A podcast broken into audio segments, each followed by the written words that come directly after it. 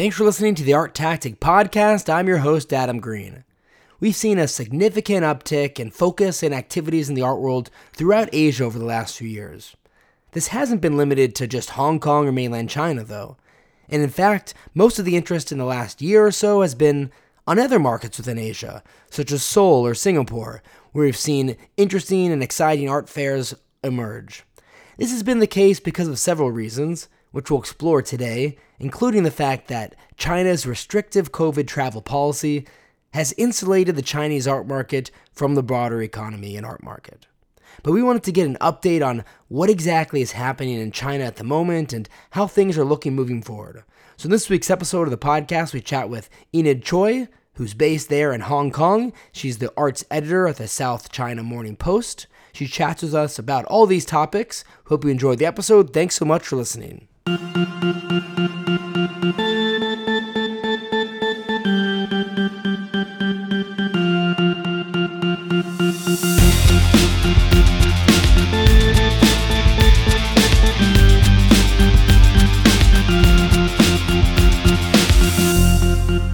Enid, thanks so much for coming on and joining us from Hong Kong.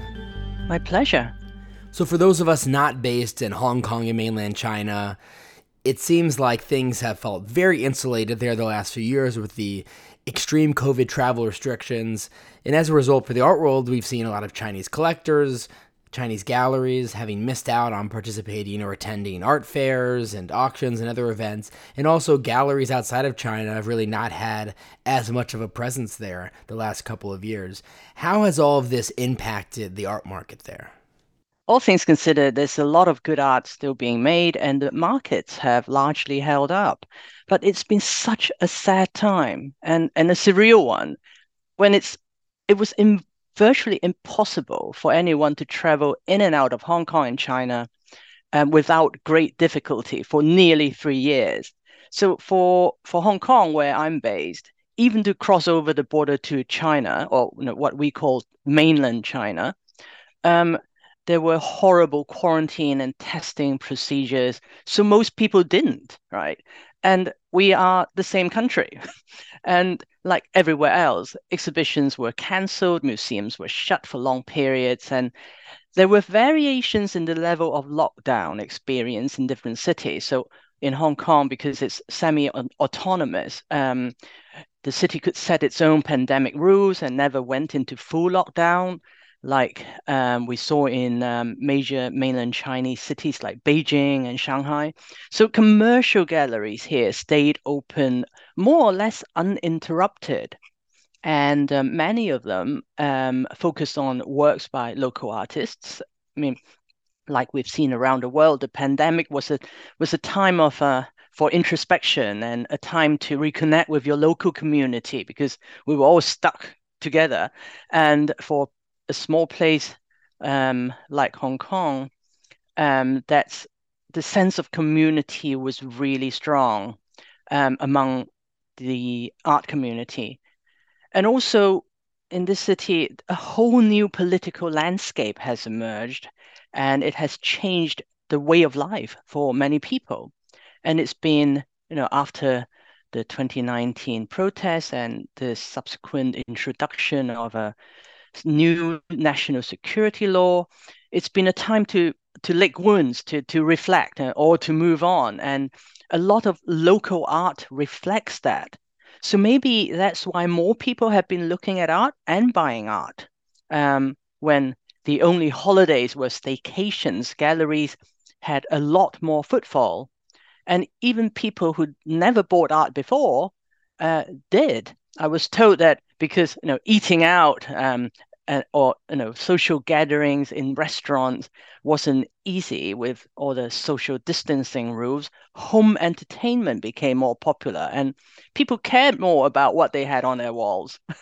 And then there's the uh, embrace of nfts in 2021 there were a lot of crypto firms in hong kong at one point before the government tightened regulations. So the now infamous FTX was founded here, and it spurred the arrival of a new uh, digital art fair, NFT auctions by Christie's and Sotheby's, new galleries that jumped on the craze.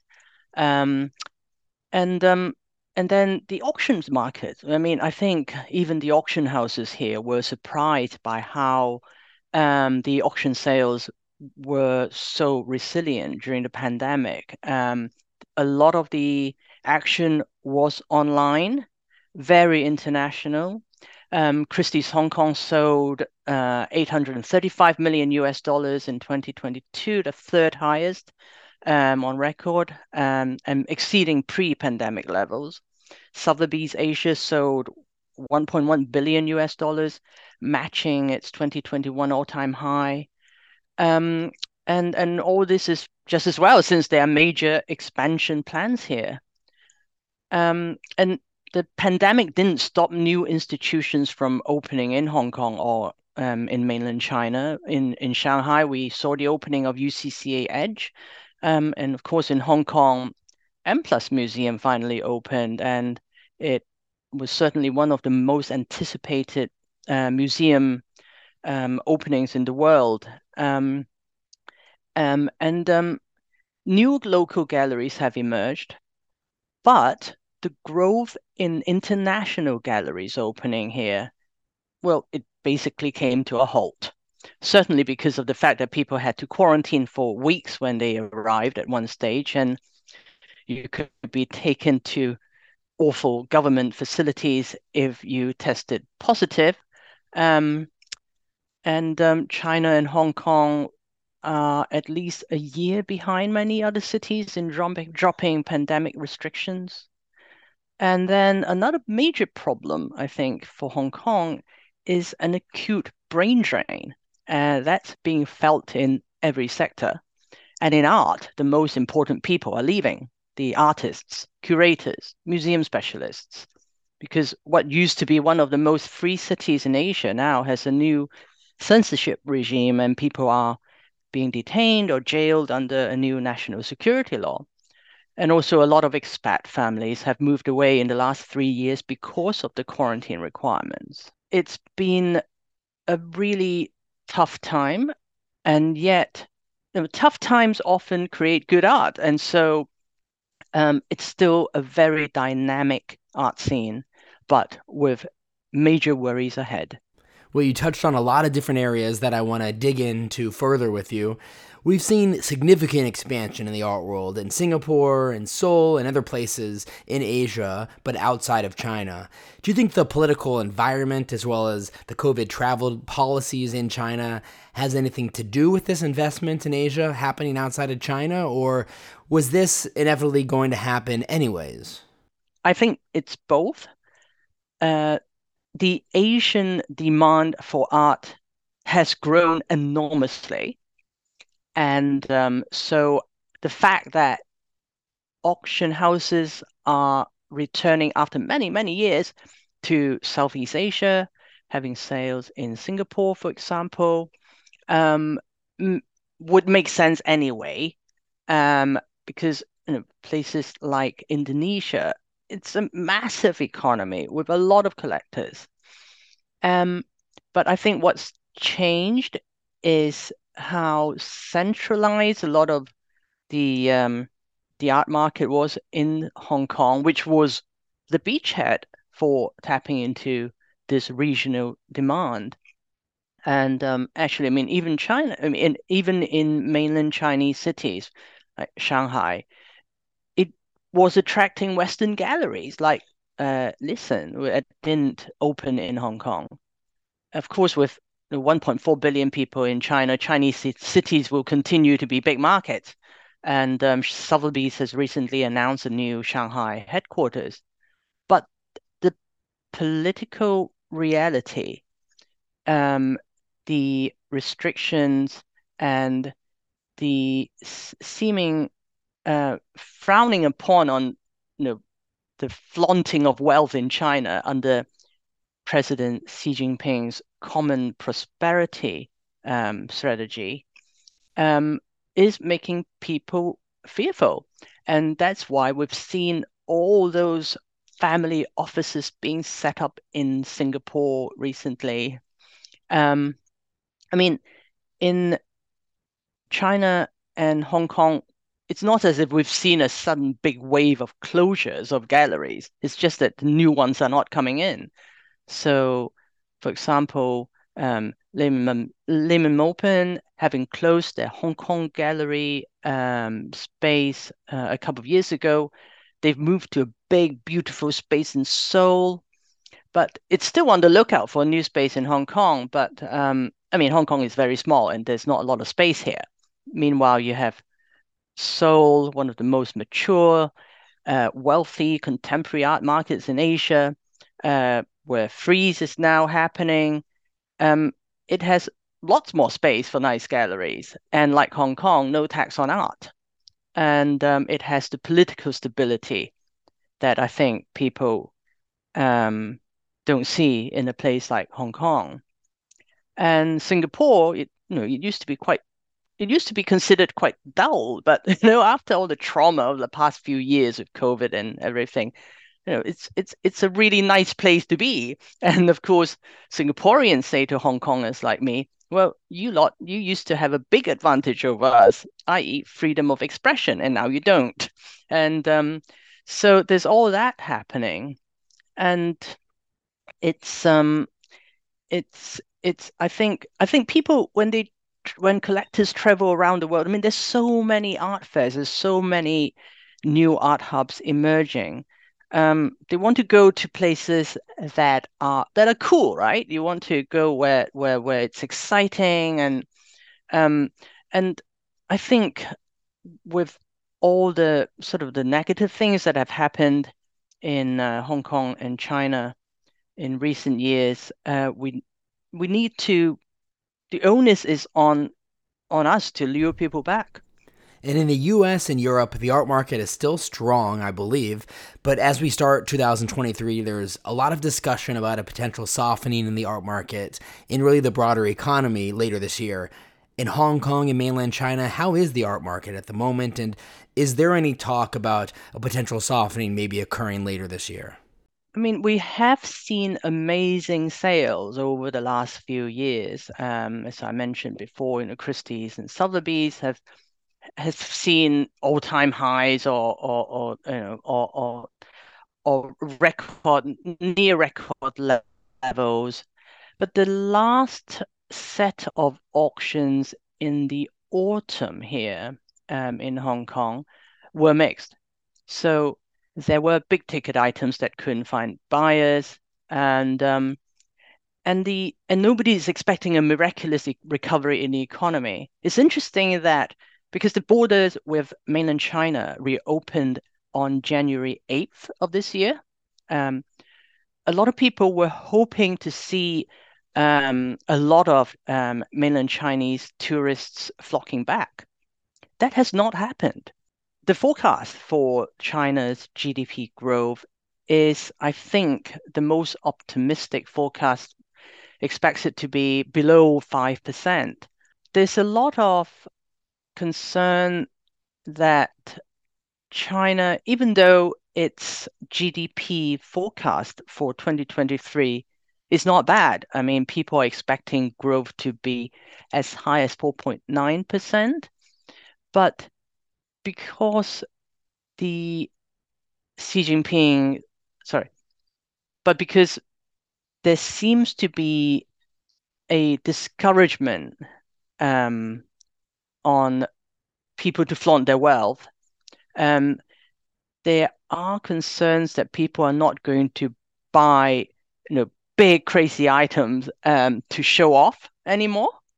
So in the past, there would be a lot of demand for like um, what Qing Dynasty emperors used, um, you know, their chairs or their um, their their their jade stamps. Um, not sure if people are that keen to buy those things anymore, and um, and the economy is suffering after three years of draconian zero COVID policy. Uh, there have been rumors that private museums in China have put collections on the market. I mean, I haven't confirmed the veracity of these claims, but considering um, the economy and how you know the manufacturing sector has really suffered, it wouldn't be surprising.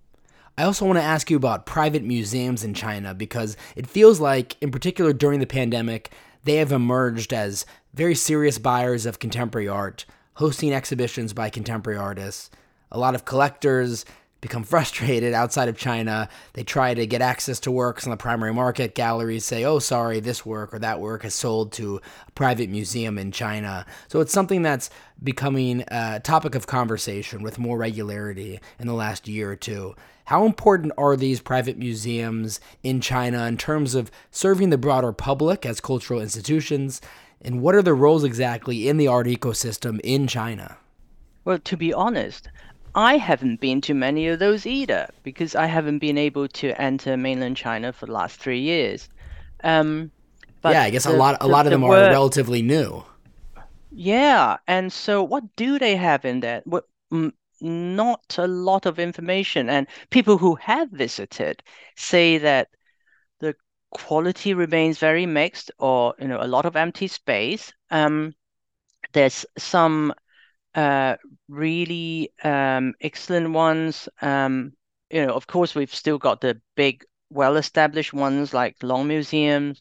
Um, but um, among the new ones, I think um, like Deji Art Museum has in, in Nanjing has a good reputation. Um, and um, He museum in Guangdong province also. Um, but it's not clear that we're going to see the same rate of growth. And um, and like I said earlier, um, there are rumors that some of these private museums are putting their collections on the market just because of the, the, the bad state of the economy. Um, so it's interesting that speaking to gallerists in um, in in in Hong Kong, um, they've they tell me that the, the uh, their client mix has shifted over the last few years. So before, yes, a lot of buying from from China or, or, Chinese private museums, but now it's because now it's become a lot more diverse. So a lot of very strong demand from places like South Korea and Taiwan, for example. And so, if we look ahead to Art Basel Hong Kong, which is still a few months away, but with travel restrictions lifted there, it seems like a lot of galleries that are based in the US and Europe and other parts of the world are excited to attend and not have to deal with any quarantine restrictions and haven't really been in Hong Kong in a few years. What's the anticipation like there? Is there an expectation that the fair may return to a close to normal pre COVID time? There is a great deal of excitement about Art Basel this year because it's so important. Um, Art Basel has continued in Hong Kong during the pandemic, but um, obviously with um, very few overseas galleries actually sending their staff here, let alone artists, and the scale was much smaller. Um, this year, there will be 177 galleries, um, which is a um, big increase from last year. But before the pandemic, we had 242 galleries. So it means nearly a third um, have not come back this year.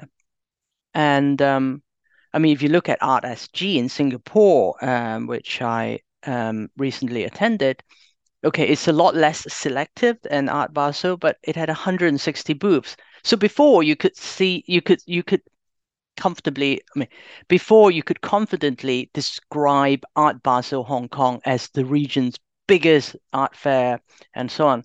Well, 177 is not that much more than 160.